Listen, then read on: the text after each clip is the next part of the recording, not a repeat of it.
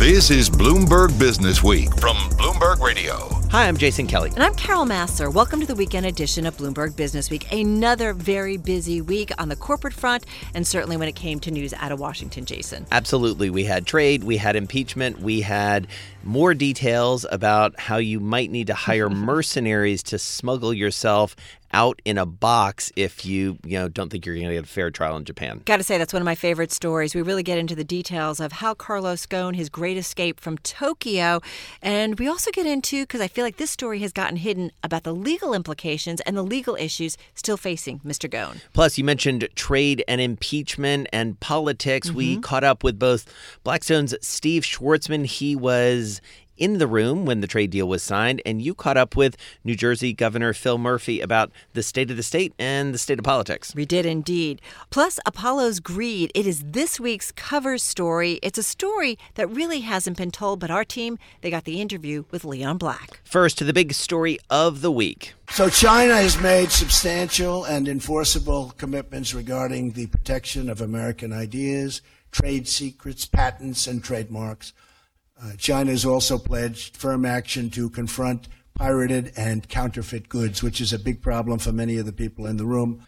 And that was President Trump after the U.S. and China signed that phase one of the trade deal. A lot of pomp and circumstance down in Washington, a full room, the president name checking a lot of his friends there in the audience. Let's get more on the economics of the trade deal. Let's bring in Shawn Donnan in D.C. with his story on how now comes the hard part. After the handshake, we've seen the photo ops. This is the tough part. Why is it so hard, Shawn? President Trump is not the first president to make a deal with China. In fact, he referenced that when he was signing this, saying that he was righting the wrongs of the past, righting the issues that his predecessors had not addressed in terms of dealing with China. President Clinton, of course, brought China into the WTO. George W. Bush had his own dealings with China. So did Barack Obama, who not only had a, a constant economic dialogue with China, but also was looking for his own trade deals to try and deal with the threat of China that was the Trans Pacific Partnership. The common thread through all of this has been that the consensus here in Washington, certainly, is that China just hasn't lived up to its promises in these past deals. And that's where the China moment is for Donald Trump right now. He's got his deal. Now, will China live up to it? And so, what does enforcement look like, Shawn? What does it look like on the ground, and ha- where does the rubber meet the road here? Right. So the thing that uh, the administration says is very different about this deal, and the reason they think they can get China to live up to its commitments is this enforcement mechanism that's in there. Essentially, it sets the stage for if uh, the U.S. has any complaints or any inkling that China isn't living up to the deal. There's this kind of 90-day process of consultations at the end of which you can whack the Chinese with tariffs if you choose to. That's uh, that's good. Uh, that seems to be a, a, a, mechanism that could work, uh, but it's also an unwinding of the kind of global system that was set up in the 1990s, and that's essentially the World Trade Organization, which was set up to be a neutral arbiter in disputes like this. And the Trump administration is just going around that, and that has big uh, consequences for everyone else in the world because it means that that's going to reduce the credibility of the WTO and its ability to keep the peace in global trade uh, at a time when the Trump administration is already uh, undermining it by, by uh, failing to appoint or blocking the appointment of, of, of, new judges. So there's big consequences for not just the U.S. and China in terms of trying to get China to live up to this deal, but also for the rest of the world and global trade. You know, I mean, the, the whole idea of the WTO is to avoid trade wars. Donald Trump's gone down the path of trade wars, uh, and now he's promising more trade wars to, to try and enforce deals, essentially, if that's uh, right. uh, if, if that becomes the issue. And that's Shawn Donnan, senior trade reporter for Bloomberg. Carol, let's turn now from trade to the 2020 presidential campaign. Here's Josh Green with a story on the terminal and online on how Bernie Sanders is poised for an upset. You know, Josh, it does seem Bernie is out there to win this one. What's different about the 2016 presidential race and his run to get the nomination versus today? And can he win? Bernie Sanders, who was all but forgotten about three months after he suffered a heart attack, is in first place in the race in Iowa. And yet, uh, I still think there's a sense in Washington and on Wall Street that there's no way Bernie can possibly win. Uh, so, what I do in the magazine this week is do a deep dive into Sanders and look at what is different about his race this time around. Um, the main thing is he's running to win. Uh, last time around, when he was running against Hillary Clinton, he was in the race, I think, more to make a point.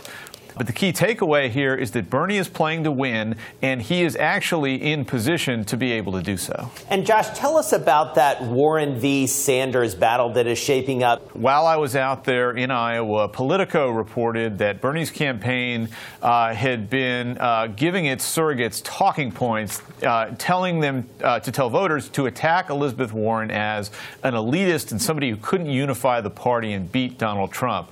Uh, that, that is a harsh attack from someone supposed to be an ally. The story went public, and it looks like in retaliation, Warren's camp leaked that in a, in, in, a private meeting between the two of them at the beginning of this cycle, Sanders had said to Warren, I don't think a woman can win this race. Now, none of this was ever spoken of. It only came to light a few days before this past weekend's debate and it set off a firestorm, as you might expect, with the political press out there uh, putting pressure on Warren to say, you know, is this true?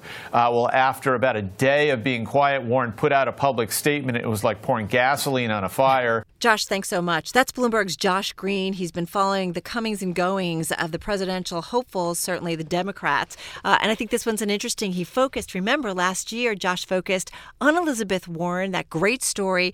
But it's interesting to see how there's a lot of attention and for good reason being paid to Bernie Sanders. Well, and the clash between Bernie Sanders and yes. Elizabeth Warren seems to be one of the most compelling storylines out there right now.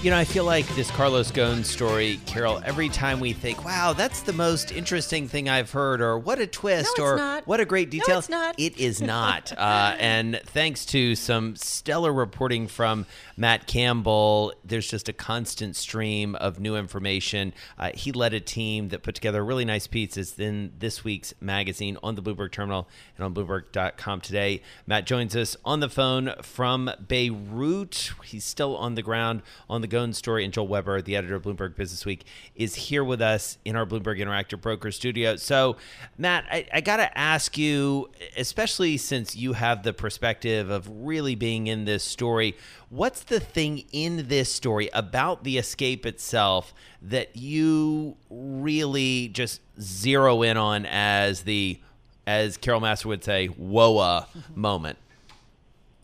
Well, I, I think there's there's quite a lot uh, to to say wow about in this story. I, I'm interested in in all the scenarios that were examined to get uh, Carlos Ghosn out of out of Japan. Uh, there's some discussion of that in this piece which was published. Uh, notably, uh, there was some discussion of actually buying a cargo ship uh, and sneaking him onto it, though that was uh, rejected as too complicated. And, and in the end, uh, they did get to this very dramatic uh, private jet escape that we now know a little bit more about. Which I, you know, this to me, um, and the wonder of this story, it's like we all these little dribs and drabs that have come out over the last week and change. Actually, ever since the story really broke at the beginning of the year, it, it, you know, we've all been captivated by it. Part of what made this be. Um, I think uh, this epic part three of this story that um, Matt's been kind of shepherding uh, is this inside the plan of of how to get how to get somebody out of a country, how to extract someone, and you know it's a very movie esque, but you know the reason it can be movie esque is because of like real reporting. Uh, and and Matt, can you kind of walk us through how the story opens? Well, so the story opens with uh, a, a, security contractor in Asia, uh, someone who does this kind of thing, escorting VIPs as protecting cargoes.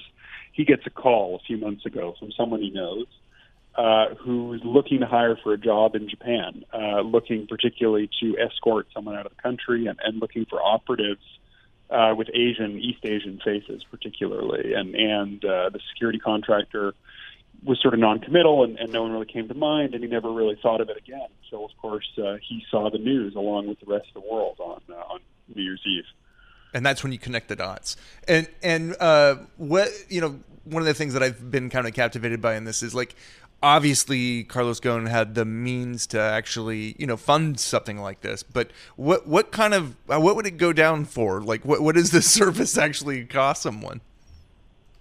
Well, uh, that's uh, that's a, a, very good question. Uh, one estimate that I've heard uh, was fifteen million dollars, uh, which uh, when I first heard it sounded insanely high. but the person who who was providing that estimate to me then then took me through the math, and and one thing that you have to add at every point in that calculation is, for lack of a better term, a risk premium. Right. This is flagrantly illegal. Uh, everyone involved could be exposed to arrest, obviously. Uh, and people need to be compensated for that kind of risk taking. Yeah, and when you say everyone, we've actually got some names. You've got a Michael Taylor, and then you've got a buddy of Michael Taylor. I mean, we've got names on the individuals who are believed to have helped Carlos Ghosn uh, get out of Japan. That's right. So far, just two names. Um, Michael Taylor being the, the, leader of the group, a very uh, interesting guy with a somewhat checkered history uh, former Green Beret, uh, very experienced uh, special forces operator, ended up in the private security business, uh, but actually ended up going to jail uh, in uh, the mid 2010s over uh, federal charges to do with a bribe, allegedly bribing his way uh, to a, a contract in Afghanistan. So, really, someone uh, who's operated in, in some gray areas and, and pulled off this amazing coup on behalf of Carlos Ghosn. So, Matt, I, I, mentioned earlier that this is sort of a the part three in the magazine of of a Carlos Ghosn trilogy that you've um, basically been steering from the moment uh, you know that uh, Japanese officials basically arrested him on a tarmac uh, a year and change ago. Um, so, what have what have you learned, and, and what is what is his escape? What you know, put put it all in context. What it, what does it mean for uh, for people to know?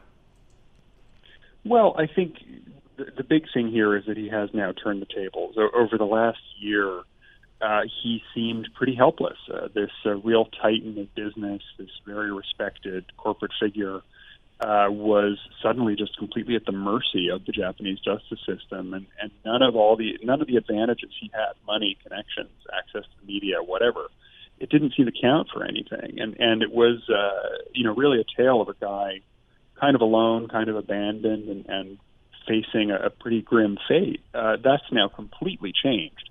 Uh, he has gotten out of uh, the threat of being sent to a Japanese prison, though he's certainly not out of the woods yet, as as we discuss in the story. What right, and and I want to end on that note, uh, Matt, if we can. I mean, not out of the woods because he's essentially, without overstating it, sort of a different type of prisoner at this point. By by some accounts, he he's not free to go in in any sense, right? Well, he is, Jason, uh, certainly free to to live uh, here in Lebanon. Right. Uh, at, at, least as far as we know, there there is judicial proceeding that is going to run its course here, uh, but it's very unlikely he will be extradited. So he is he's fine to be here for now. He certainly can't travel anywhere except uh, perhaps to France, where he's also a citizen.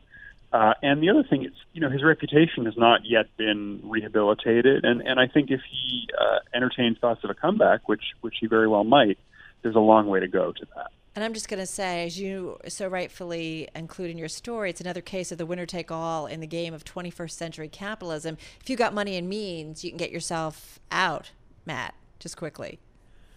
Indeed, yeah. Well, it uh, it turns out that uh, you know we were very surprised in Japan that he couldn't beat the system, but uh, he was able to exit the system, which is not something that, that most criminals exit It's the the other option. Go yeah. way outside the box. If, if you can't beat the system, just change the system altogether. Go All in right. a box to go way outside yeah, the box. Exactly. exactly. You got to get in the box. That's Bloomberg reporter Matthew Campbell and Business Week editor in chief Joel Weber. Jason, this story just gets more and more interesting, and I've got to take uh, my hat off to our team here at Bloomberg who has done great investigative journalism and is really getting to the details, the names of the individuals behind that great escape of Carlos Ghosn and how it all came down. It is now approximately three weeks since Carlos Ghosn, the ousted head of Nissan and Renault, escaped from Japan. And while we're all obsessed, Jason, easily with the Hollywood like feel of this story, real story, there are still something we can't forget, and that's the legal side of this story. A lot of questions still. Absolutely. And we've talked a lot about, as you say, the escape, yes. the dramatic, you know, sort of in the box, literally, like getting to Lebanon. But what happens from here from a legal perspective?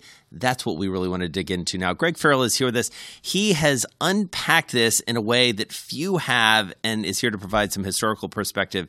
As you look at this, what are the key legal issues here?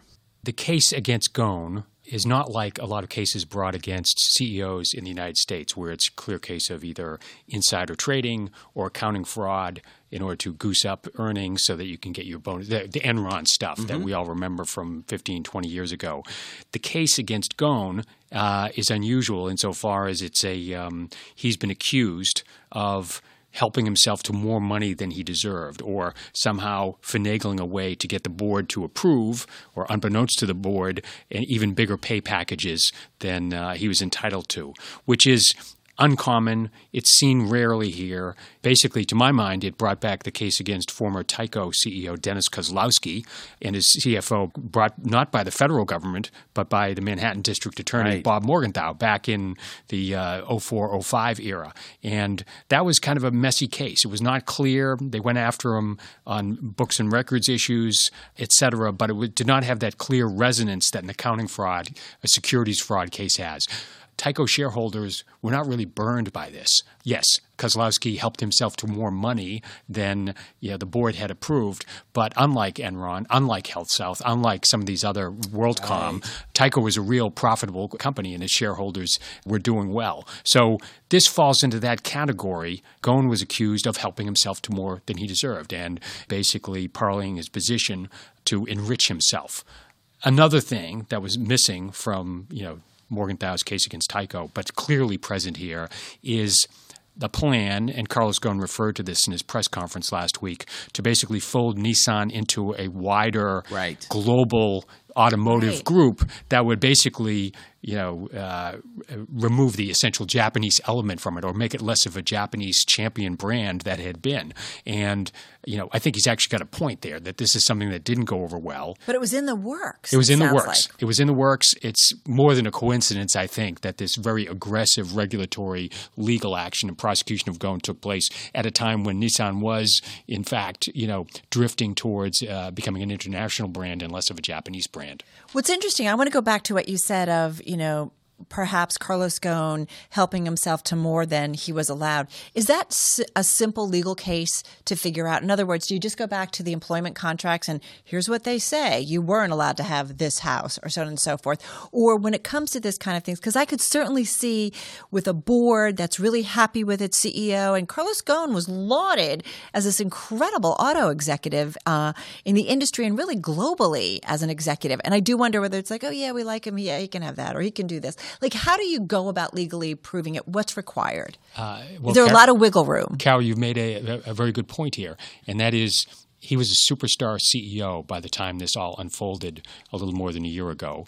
And as he pointed out in his press conference last week, uh, somewhere near 20 books have been written, or case studies in business schools about his phenomenal we success. would interview him saying, What a great right. executive. Yes, Everyone absolutely. respects him. But this is at the far end of a 20 year reign. Certainly, when you have that much success over a period of time, uh, there are certain realities that happen. We've seen it here in the U.S. with very powerful, mm-hmm. uh, you know, uh, CEOs who develop sort of a there's a hero worship, mm-hmm. and after a while, technically all you know boards of directors are independent but over particularly a 20 year period where you know new board members come on et cetera after a while the board becomes, if not a wholly owned subsidiary, far less of an independent watchdog right. than what you know shareholder activists would would like us to have. They do become there becomes a very comfortable relationship between the board and the CEO because everybody's doing well. Why rock the boat? And in that gray area is um, whether or not you know uh, Ghosn is entitled to this. Uh, the board you know, so there'd be different claims if this ever went to trial that the board was not aware that he right. was paying himself that. Right. Ghosn could say, no, I, I, told them this, or they knew that, or we had a discussion at the end of the last board meeting where I said I'd be interested in this. Right, and, the money went through yeah. and somebody right. okayed it. Yes, right? exactly, exactly. It was a transaction. And there are lawyers for every board meeting and board minutes, et cetera. So these are not like secret meetings that happen and people forget. Right. Um, so you know that is a very gray area. And that's Greg Farrell, one of the legal eagles here at Bloomberg. And what I loved about his conversation was he put it in context, historical context. He's followed everything from Enron to Tyco, and those connections that he made to the mm-hmm. Dennis Kozlowski story, I thought were fascinating. I also think it was funny that in starting to talk with him, he's like, wait, I had to remember that there were charges. What were the charges Exactly. specifically against Carlos Ghosn? So he gets into the particulars. So obviously, a story that continues to evolve. It isn't over, as you said. Even if you don't know Apollo Management, you probably know some of the company's targets, right, Jason? We're talking about Harrah's Casinos, Claire's Jewelry Stores, Linen and Things. This brings us to the cover story this week. It does, and it's really an unbelievable story that's never been told. Leon Black, one of the key figures in the world of finance, in the world of philanthropy, and certainly in the world of private equity. Caleb Melby and Heather Perlberg wrote the story. Caleb's here with us in New York City. Uh, Leon Black, where to begin? Where did you begin? Indeed, yeah. Heather and I, uh, it took us months to to put this together, um, and we approached it in the summer, being like, "Here's this guy. He was in the news at the time uh, because of his uh, affiliations uh, with Jeffrey Epstein, and, and like." His name was in headlines everywhere, and it was suddenly of much broader interest to a much broader group of people. And we were like, "Do people know who he is? Like, what his story is? The fact that he's been at like all the key junctures in like American financial history for like half a century. Um, so we went and you know we started talking to people all the way back to the 1970s about Leon, his story, how he came to be one of the most powerful and ruthless people in American finance. And we do want to take that step back. I mean, who is he today? I mean, he is, when it comes to private equity and investors, I mean, big deal, but someone who's been very quiet. Yes, yeah, he is uh, in private equity. There's there's some people who you can think of as kind of ambassadors for for that line of work, right? Probably Steve Schwarzman, chief chief among them. Leon Black has not shouldered that responsibility to tell the industry's story or anything like that. He's uh, very adverse. Uh, to the press, and we learned about why uh, when we talked to him. But yeah, uh, Apollo Global Management now has $320 billion under management. Uh, that's a figure that's grown sixfold in the last decade. He wants to get it up to 600 in the decade after this one. And he's worth almost $10 billion now. He's chairman of the Museum of Modern Art. Which in in I feel like New York society culture, if you want to be the head of a cultural institution in the world, that's a big one. That's a coveted position. Yeah, I, I've kind of been thinking about it as like the Iron Throne for Yeah. Game of Thrones fans, for, for like the royal houses of Manhattan, for sure. Um, and and yeah, mostly he's done that. Yeah, much less in the public eye than Right. his contemporaries.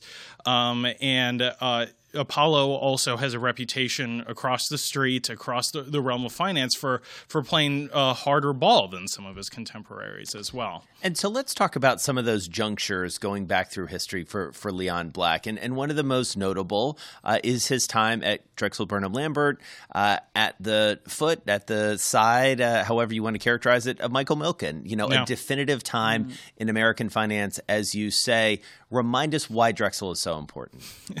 Well, uh, yeah, he he learned under Michael Milken, and uh, he also served as banker to some of the most important corporate raiders of the 1980s. He was banking for Henry Kravis, he was banking for Carl Icahn, who would become something of a mentor. They'd go on vacations together, play poker together, um, and uh, of course. Uh, th- Drexel is one of the most famous, uh, like low points you can probably say in Wall Street financial history, with uh, the trial of Michael Milken, its bankruptcy, and everything else. Um, but also with Time Heals All Wounds, Michael Milken, Leon Black, a lot of these guys, they're now, you know, they're that's all in the past, and and they've risen to become kind of like lord and master of of Wall Street today. And the Drexel part of the story, I think, is really important because its success in essentially creating the junk bond, Yes. obviously, and the junk bond market is critical for what comes next and what come ne- comes next for Leon Black. But also, and you alluded to this, the dissolution of Drexel, the bankruptcy, makes Apollo possible. Absolutely. So when Leon uh, first strikes out on his own, right around 1990, it's all with like Drexel survivors, essentially, and uh, and at the same time, there's this credit crunch uh, in the economy, and all of the companies uh, that had been bought or were sitting on piles of high yield debt uh, were now in trouble, and a lot of them, a lot of that dish, debt was issued by Drexel, sometimes by Leon himself. He knows which are the good companies, which are the bad companies, Right. and now all of a sudden they're all struggling, and the game is no longer mergers, acquisitions, LBOs. It's about buying that distressed debt debt and using it to maneuver to take over these companies. And he's had a front row seat as that debt was being issued. And now he forms what's actually called Lion Advisors at first, but then later becomes Apollo uh, to, to go in, working with backing from Credit Lyonnais, a French bank, uh, to really s- start to rifle through these distressed companies. And he Apollo's really big value add is that they're going for the ones that are so distressed that his competitors, your Kravises, your Icahns, are not touching them, and he's going in there, and he and his team are willing to you know go through the restructuring battles, go through the bankruptcy battles uh, to try to make a profit off these companies. And I do wonder too, right? He's been at the right place at the right time and kind of understanding the marketplace. Um, but I also do wonder, Caleb, that you know he has kind of done a service in terms of going after some of those companies that maybe some of the other private equity firms weren't interested in. Sure. Yeah. Yeah. He would. He would argue that um, they are the the tr- the truest value investors in private equity, right? That that the way they think about value is you find a distressed situation that you are uniquely capable of heading into and turning around, and that's going to lower your downside risk because you're buying it for so cheap, and hopefully also boosting your chances of return later on. And one of the things that Apollo has notably done, and with you know full permission from their investors, is they have had the ability to invest all uh, around a company in many ways, not Yes. just buying equity, not just doing sort of a plain vanilla leverage buyout, but they're buying credit. Often they find themselves at different times on different sides of a deal, right? Ab- absolutely, and that's true for Apollo itself, and it, it's true for Leon as a person too. So, so, so yeah, he was he worked with companies and executives uh, while he was issuing the debt at Drexel, then then at Apollo, buying into those companies as you say, multiple different ways through equity, through debt, um, and, and then he continues to run into the same people all throughout the next few decades. Um, he's sometimes competing, as he would later do with Icahn, for control of a company, or partnering with them. So, okay, I think what's interesting about this story, there's so much because you do go into family history and, and so on. What I also think is just novel is that you actually sat down, you guys sat down and talked with Leon Black. Black. This is someone who doesn't give interviews. Tell us a little bit about the experience and, and what you got from him. Yeah. Uh, so uh, uh, Heather and I got to go sit down uh, with Leon at his office at uh, 9 West 57th Street. Uh, something that struck me, it's kind of kind of a joke in financial journalism. Knockout views of Central Park is a phrase that gets dropped into a lot of stories. this was the most uh, stunning view of Central Park I have ever seen. Like the whole park splayed out like a bocce ball court right in front of you. Truly the most amazing um, uh, views I've seen in a Wall Street office uh, reporting here. But he um, uh, he was incredibly clever, uh, funny. Very obviously intelligent, um, and was very interested in uh, trying to communicate to us that he he felt his company uh, was misunderstood. That's the first line of your Um, story. Yes, yeah. Which is exactly what you said that the most feared man in the most aggressive realm of finance, he wants to know why he's been misunderstood. Right. Um, and, and there's a few things at play there. One, is, it, we, we, we deal with this idea of risk and who bears risk in any private equity deal and who bears risk in, in a Leon Black deal specifically. And he makes a very good point that, well, Claire's or linens and things or whatever may be a distressed asset that appears risky. Of course, the way uh, Apollo goes about it does not mean Apollo itself or Apollo's investors are bearing a lot of risk, right? You put a little equity in, you get a lot of debt, shift, shift, shift that that risk to, to your creditors, and then of course to the the target company uh, itself. Um, and and we we came with a lot of questions, uh, uh, but that was the thing that really really animated him and and uh, really seemed to uh, both excite and aggravate him in a way that I found surprising. The notion of risk and the misunderstanding. Yeah, yeah, the misunderstanding of uh, of him and his Mhm. company, and, and and and yeah, as we said, a, a- a part of that is because he has not proactively told his story in a way that a lot of his contemporaries do, and and, and uh, when I was talking to other people around the company, they'll say, okay, Caesar's Cas- casinos, something like that. There's only one Apollo, and there's like you know two dozen creditors who who all hate how Apollo's going about their line of work there, right? So so they feel like there's there's a, a, a definitional like numeric sort of imbalance in how how their story gets told. That's Caleb Melby. He and Heather Perlberg did this cover story, Jason. And what's wonderful about it is uh, they spent a long time on it. There's so many details about the man, his background, his family, uh, and really how he got to where he is today. And what's fascinating too is, and we talked about it with Caleb, is that they actually sat down with Leon Black, and this is not something that Mr. Black does often. The insights that they got into him, into the firm, into the implications of the business, both there at Apollo and in the broader private equity world, totally fascinating. We should mention you can get all of our conversation with Caleb Melby It takes you even deeper into the story. It's our Business Week Extra podcast this week, so download that wherever you get your podcast. I got a chance to catch up with Steve Schwarzman. He is, of course, the co founder, the chairman, and the CEO of the Blackstone Group, a confidant of President Trump and of President Xi. He played a little bit of a shuttle diplomacy role throughout these long trade negotiations. He was in the White House for the signing. Here's what he had to say. This got to be a deal uh, basically uh, because it's been going on uh, for three years uh, since we really started this. Uh, it was two days before Davos three years ago. Uh, and so, so we've had a lot of near misses, a little bit of success, and now a lot of success. and I think it takes a while for each country to figure out what it really wants to get out of a trade agreement uh, what it wants to get out of the, the, the compliance, um, uh, the opening of its markets. Uh, and for China, uh, you have to remember uh, that the U.S. and China, other than the World Trade Organization deal in 2001, fundamentally hasn't had a trade agreement since the 1940s. So what's been achieved is very, very significant. the two countries want to work together. Uh, that's, that's a huge change. Uh, the tariffs are starting to be uh, reversed. Uh, there, uh, are major purchases of things, of not just agriculture, but other things. intellectual property is, is been reversed separately.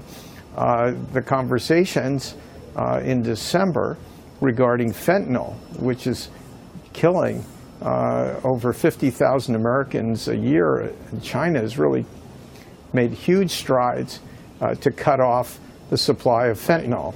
Right. And, and so what, what, we're seeing is are countries that are competitive, uh, but also have this huge relationship trade-wise. Together, these two countries, hard to believe, uh, the way you, depending upon how you calculate it, have between 35 and 40 percent of the world's economy just in two countries. Right. So the idea of decoupling uh, and everybody going their own way on virtually everything is, is, is impractical. And, and it's also not good for the world economy. Right. So, so what the two countries have done now is figure out where they can start the dialogue, how they can implement it, uh, and it's a very positive uh, feeling. This wasn't a grudging uh, type of deal that's been entered into. All right, so Steve, obviously you've been playing a bit of a role of a statesman going back and forth between these two leaders that you know very well. At the end of the day, you're a businessman, you're an investor. What does this do for you as a businessman, as an investor sitting at Blackstone? Does it amplify, does it accelerate investments that you may be making around the world and specifically in China? Well, what it does is it, it provides a baseline uh, of, a, of a better world economy. And I, I think you're seeing in the uh, markets uh, over the last sort of whatever you want to measure, you know, the last year, certainly the last few months, uh, as this agreements come together. Uh, it's not the only reason for uh, strong markets, but it's, it's the business community globally telling you that things are better now uh, in terms of prospects than they were before this agreement uh, was, was entered into. And so, when you think about phase two, and we'll see when that gets started, what's the most important thing for you to see as an investor and a business person? Well, I think uh, phase two will cover a number of other things, uh, which, which, which are uh, important. Uh, you know, things that, that you know, have not been resolved. There's some issues you know, regarding uh, uh, cyber and uh, non-tariff trade Uh, restrictions. Um, uh, and, and, and also tariffs themselves have not been fully uh, negotiated out in, in terms of where you go when these things um, all unwind, assuming you have a successful phase two. And there are other issues as well. Uh, and, and, so what's important as a business person uh, is to know that there's positive momentum. There are countries who realize that even though they may be rivals in certain areas, that in the commercial area, as much cooperation on as fair a basis as you can do is better uh, than, than countries just sort of breaking apart, which is, which is deleterious uh, for world trade and for business. And that's my conversation with Steve Schwarzman there on the White House lawn. Interesting, of course, he is a friend yeah. and confidant of the president. He's obviously very pro this deal. He worked on it, uh, but interesting to see what the implications are for his day job, you know, running the world's biggest alternative investment manager. I got to say, it was just interesting to see who was all in that room in the White House as that trade deal was signed. A very telling story. It is the second most popular dating app in the U.S. It's supposed to offer women a better option, but does it? We're talking about Bumble. It's the subject of a feature in the magazine this week. Claire Suddath wrote it, and it is quite a tale. She's here with us in New York City. All right, where to begin? I guess let's begin with what is Bumble? Bumble is a dating app. Um, it is also a networking app. They have like a platonic version and a professional networking version, but essentially, you know, you swipe right or left if you like people. And if you do, you go on a date, you can message them. Um, but its defining feature that it was founded with is that only women can message men first. So if you swipe right on a man and he swipes on you, the woman, it's on her to message him. Supposedly, this is empowering. This allows women to guide the conversation.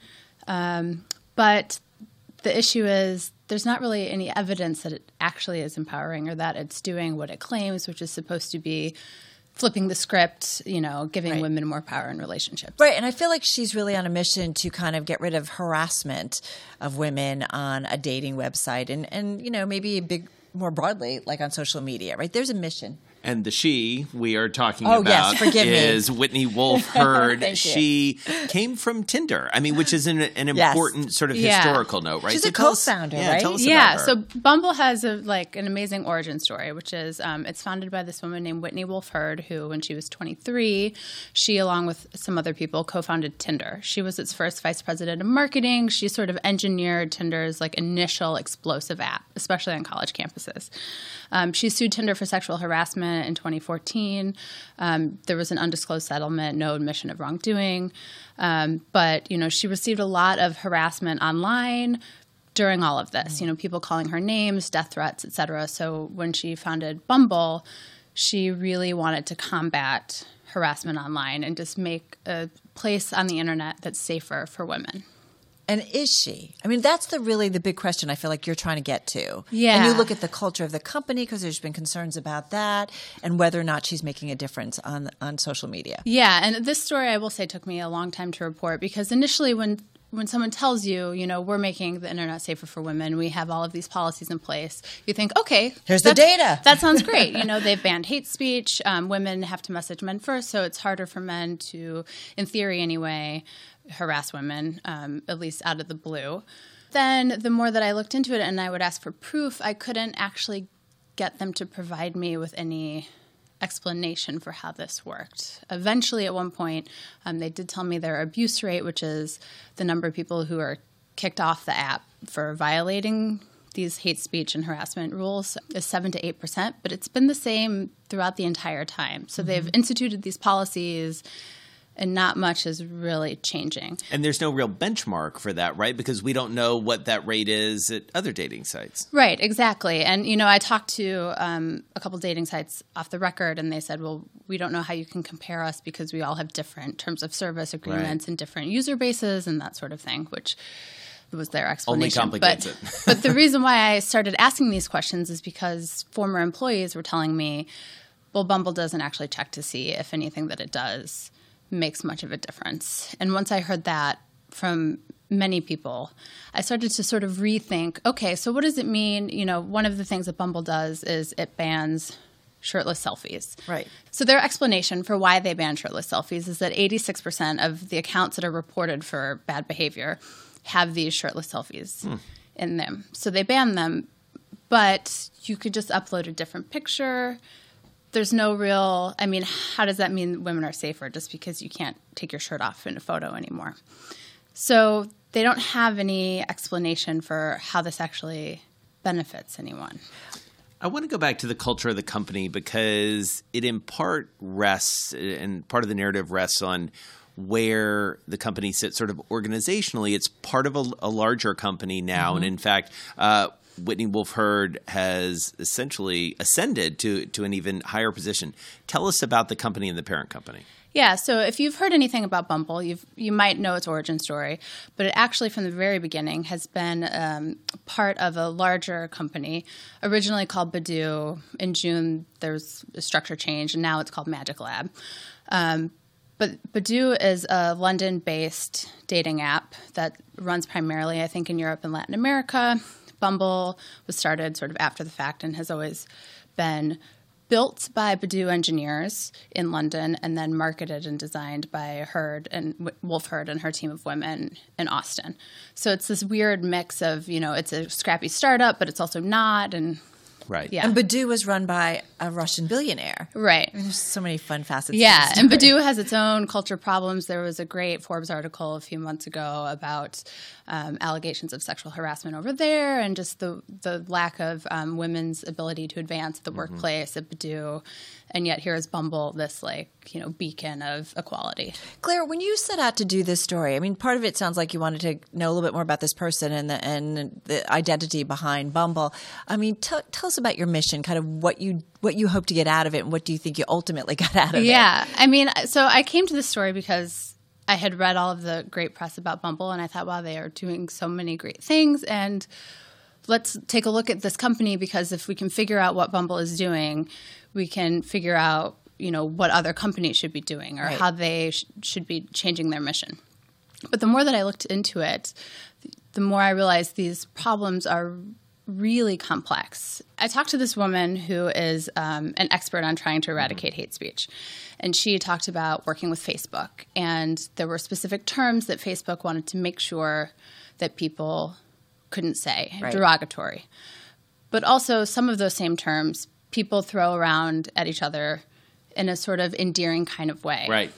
And so, if you decide to scrub that word entirely from Facebook, you are capturing like 80% of the posts that use it in sort of a nice way. Right. Nice, but whatever. Right. Right. Um, so Non-threatening. non-threatening, Yeah. jokey kind of way, friend to friend. And so, what she was saying is that you know to do this is much harder than just banning something. And when I heard that, I thought, okay, well, mostly what Bumble does is ban things. They don't have any explanation for how that actually works or how Right. how that's beneficial. So I'm not sure that they're really solving anything. That's Claire Suddath, who did the story on Bumble, and you can find that story online and also on the Bloomberg terminal. Interesting, this woman, uh, young, she was a co founder of Tinder, and here she is uh, behind Bumble. But it's interesting about a company that sets out with a specific mission, uh, and Claire really digs into does it you know live up to that mission and does it create what it promised Well, and this is a story that's ultimately about the culture of the company, sort of the culture of the world we're living in right now, as well, even lawmaking to some extent, and how corporate influence can play a role there. So, New Jersey Governor Phil Murphy, he's heading into his third year. Uh, he did give his state of the state. I caught up with him, talked about a variety of things that are going on at the state, but we kicked things off with talking about that U.S. China trade deal. Here's what the governor had to say. Trade impacts us uh, significantly. Uh, we have one of the biggest ports in the United States. Uh, and so, for that reason alone, never mind our other goods and services that are made in New Jersey, um, I, I believe uh, at its core, there are legitimate issues with China, period. Um, and, and, and that's, that's not to me in, in question. What has been in question is how we've gone about that. Um, and, and I have not supported the approach to this. I would have signed on the dotted line uh, a, a, a, lot of what was negotiated, assuming labor and consumers were protected, I would have signed what the Obama administration had worked on. But having said all that, lowering the trade temperature, as you suggest, taking another distraction off the table, I think is a good thing. I'm not qualified to tell you that this is a good trade deal. Again, I look at any deal through the eyes of consumers and labor. Uh, but putting aside the specifics, anything that can lower the temperature, I think is good.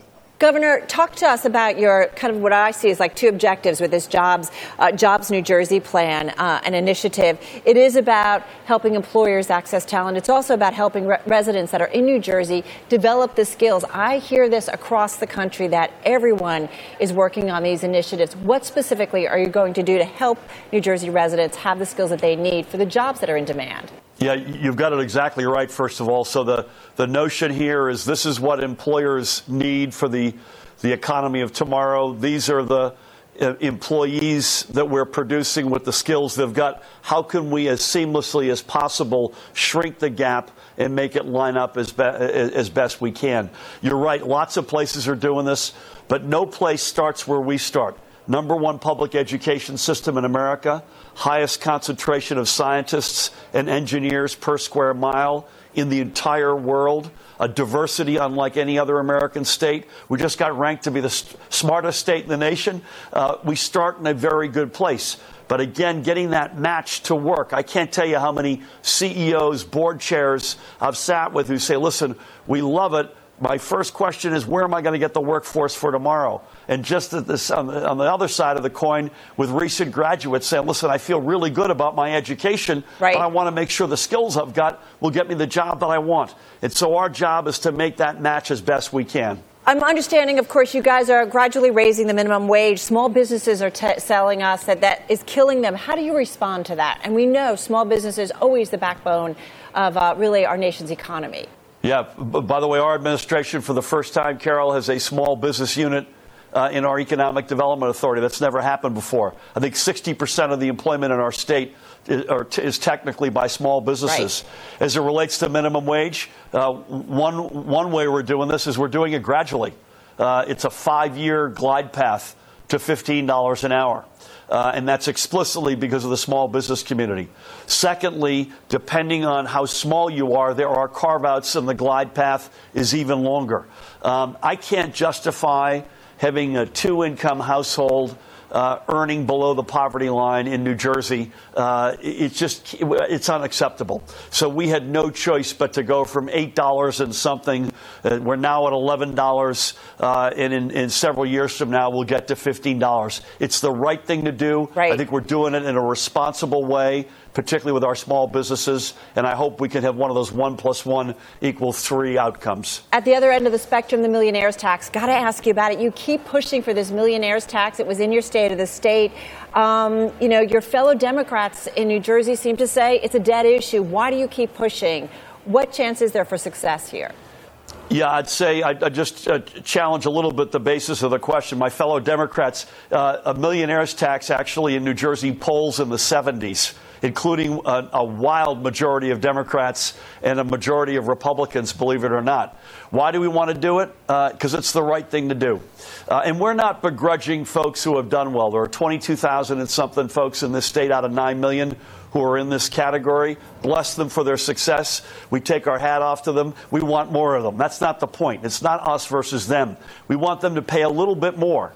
And the reason we want this is two reasons. Number one, we'll take the proceeds and we'll put it directly into the middle class.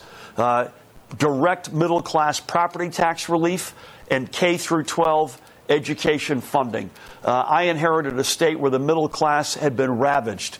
We're on a two year run now where we are making historic investments. This will allow us to accelerate that. And in particular, property tax is the big tax burden in this state above all else. And that's Phil Murphy, governor of the state of New Jersey, coming off of his State of the State address, talking about your home state, Carol Massar. Right, my great home state of New Jersey. So we did talk about a lot of stuff trade, because it was in the news, wanted to see what the impact was on the state, but also about his his mission for the millionaire's tax and so much more. So fun to, to check in with him. He's an interesting politician, Yeah, to be totally. sure. The opener pursuits this week, it's about building your own greenhouse. I know, Jason Kelly, you've been thinking about this. I've been thinking so much about it, but what we debated our house is greenhouse conservatory. Greenhouse conservatory. What to do? What to do? James Tarmy is here with us in New York City. Uh, didn't see this one coming, and yet it's a fascinating tale. Yeah. So this is how people are spending their money. It turns out that very wealthy people in the last 10 years or so have started spending hundreds of thousands of dollars, if not millions of dollars, on their own private greenhouses in an effort to control where their produce comes from. Is this to grow their own kale? What is it? Well, possibly, yes. Kale, tomatoes, lettuce, peppers, all the stuff that you would just buy at a normal supermarket, people are very aggressively trying to grow on their own. So you end up getting tomatoes that, if you actually amortize the cost of what the, the actual greenhouse costs and so forth, it costs like $40 a tomato or Right. whatever. So, yeah, But it's your tomato. But it's your And tomato. And grow and let's be honest, by grow their own, it's usually hire someone to grow their own, well, right? or try to hire someone. Yeah. To, we're getting a little bit ahead of ourselves, of course, but the entire issue that many people have run up against is that the person who they call their gardener is who's the person who trims hedges and you know transplants things is not in fact trained in horticulture. right. They're And trained maybe in landscaping, but not horticulture. Exactly. Exactly. And so people are discovering that they build this massive infrastructure and think that they can hire people to actually do what the infrastructure is for, namely grow plants, and end up being in a situation where they literally cannot find anyone to actually enact their their plans. All right, so let's take a few steps back and let's talk about um, what you found out. I mean, it really is kind of going back to what the UK, right? There's lots of greenhouses there. Yes, one It's a thing person. It's it's- one person says that greenhouses in the York, UK are what garages are to the US in the sense that everyone has them. but felt painful. Yeah. Not the same. a bit of a a bit of a blow, but um, you know anyone can have a greenhouse technically if it's a kind of little glass shack, but really those are oftentimes called cold frame houses, um, where it's just sort of to try to protect the plants from the frost, Right. and these can be quite cheap. Once you start getting into an actual greenhouse that's meant to nurture and grow and winter plants all year round, you end up having to control temperature fluctuations during the day and night. You have mechanical systems. You have a very, very complex series of different machines and various calculations that you have to take into account when you're constructing this ostensibly kind of bucolic little Yeah. uh, idyllic structure.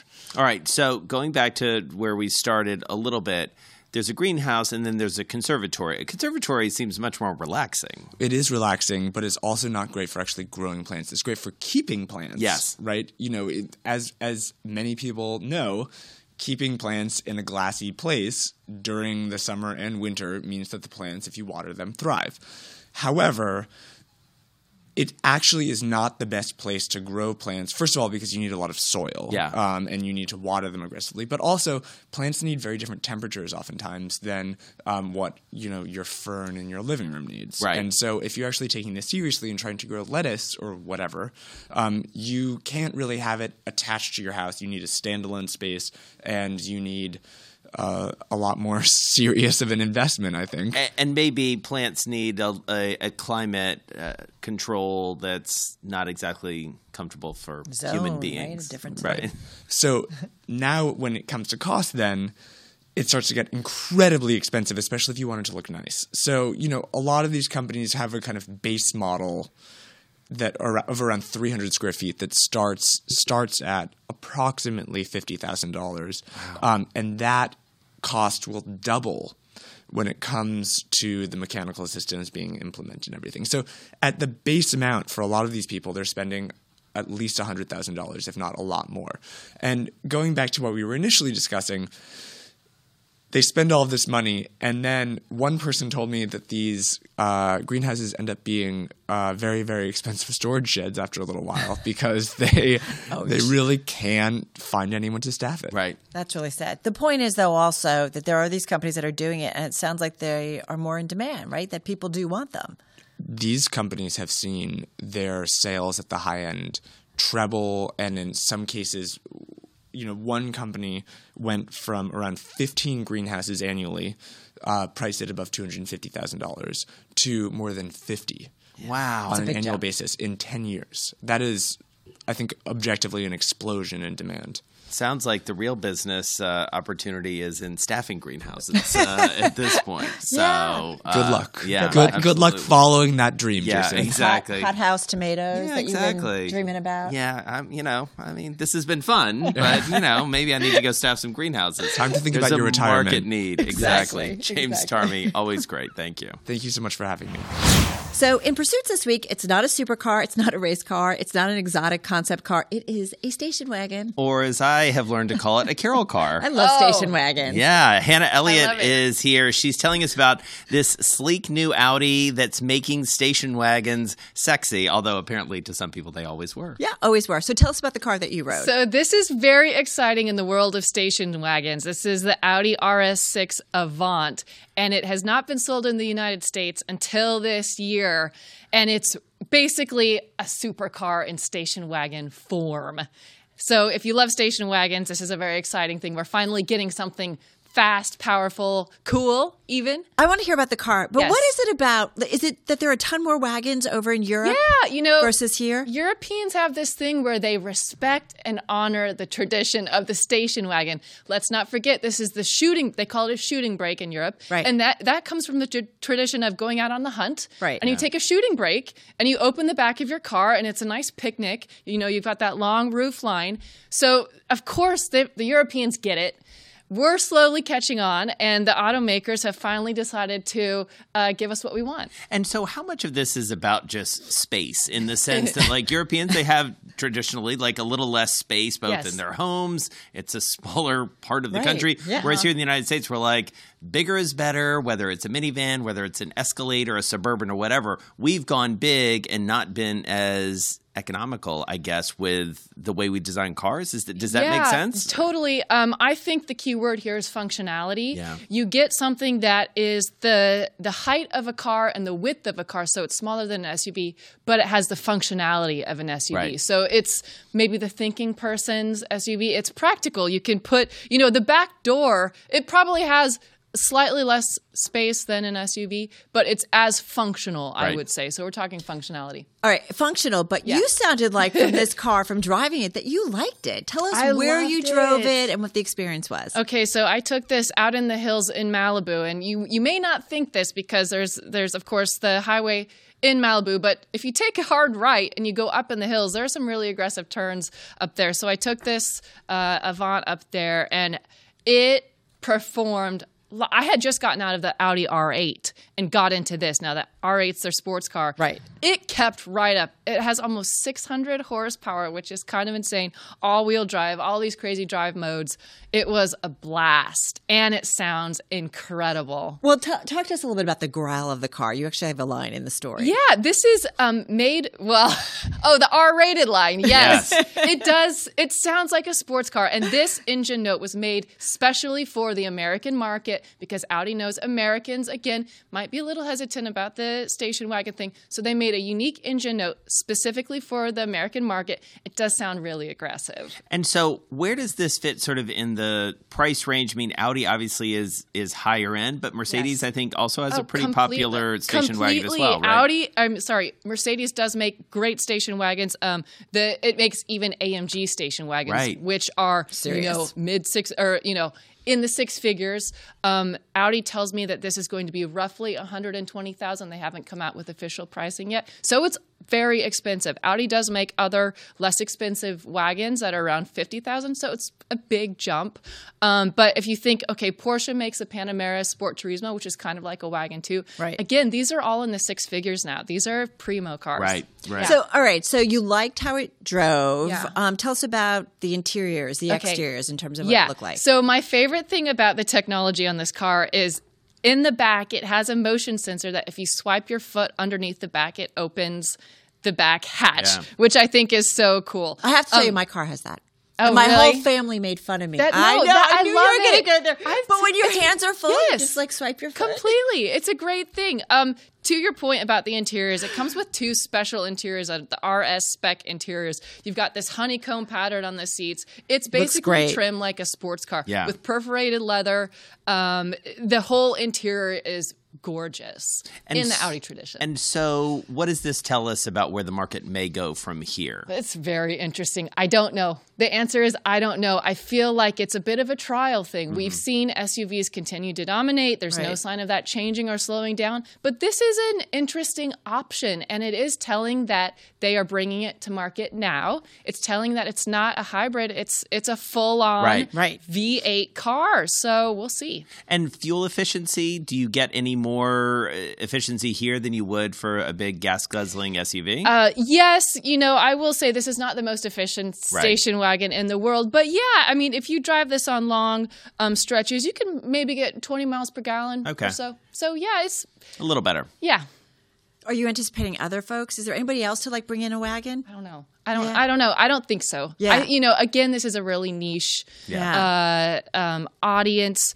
We'll see. We'll see. It's kind of new and exciting, and hasn't really done been done like this before. So we'll see. I'm excited to find out. Chris- Christmas 2020, there could be a bow on this Yeah. car outside of the don't uh, think so. House. Gotta love my wagon though. Gotta tell you.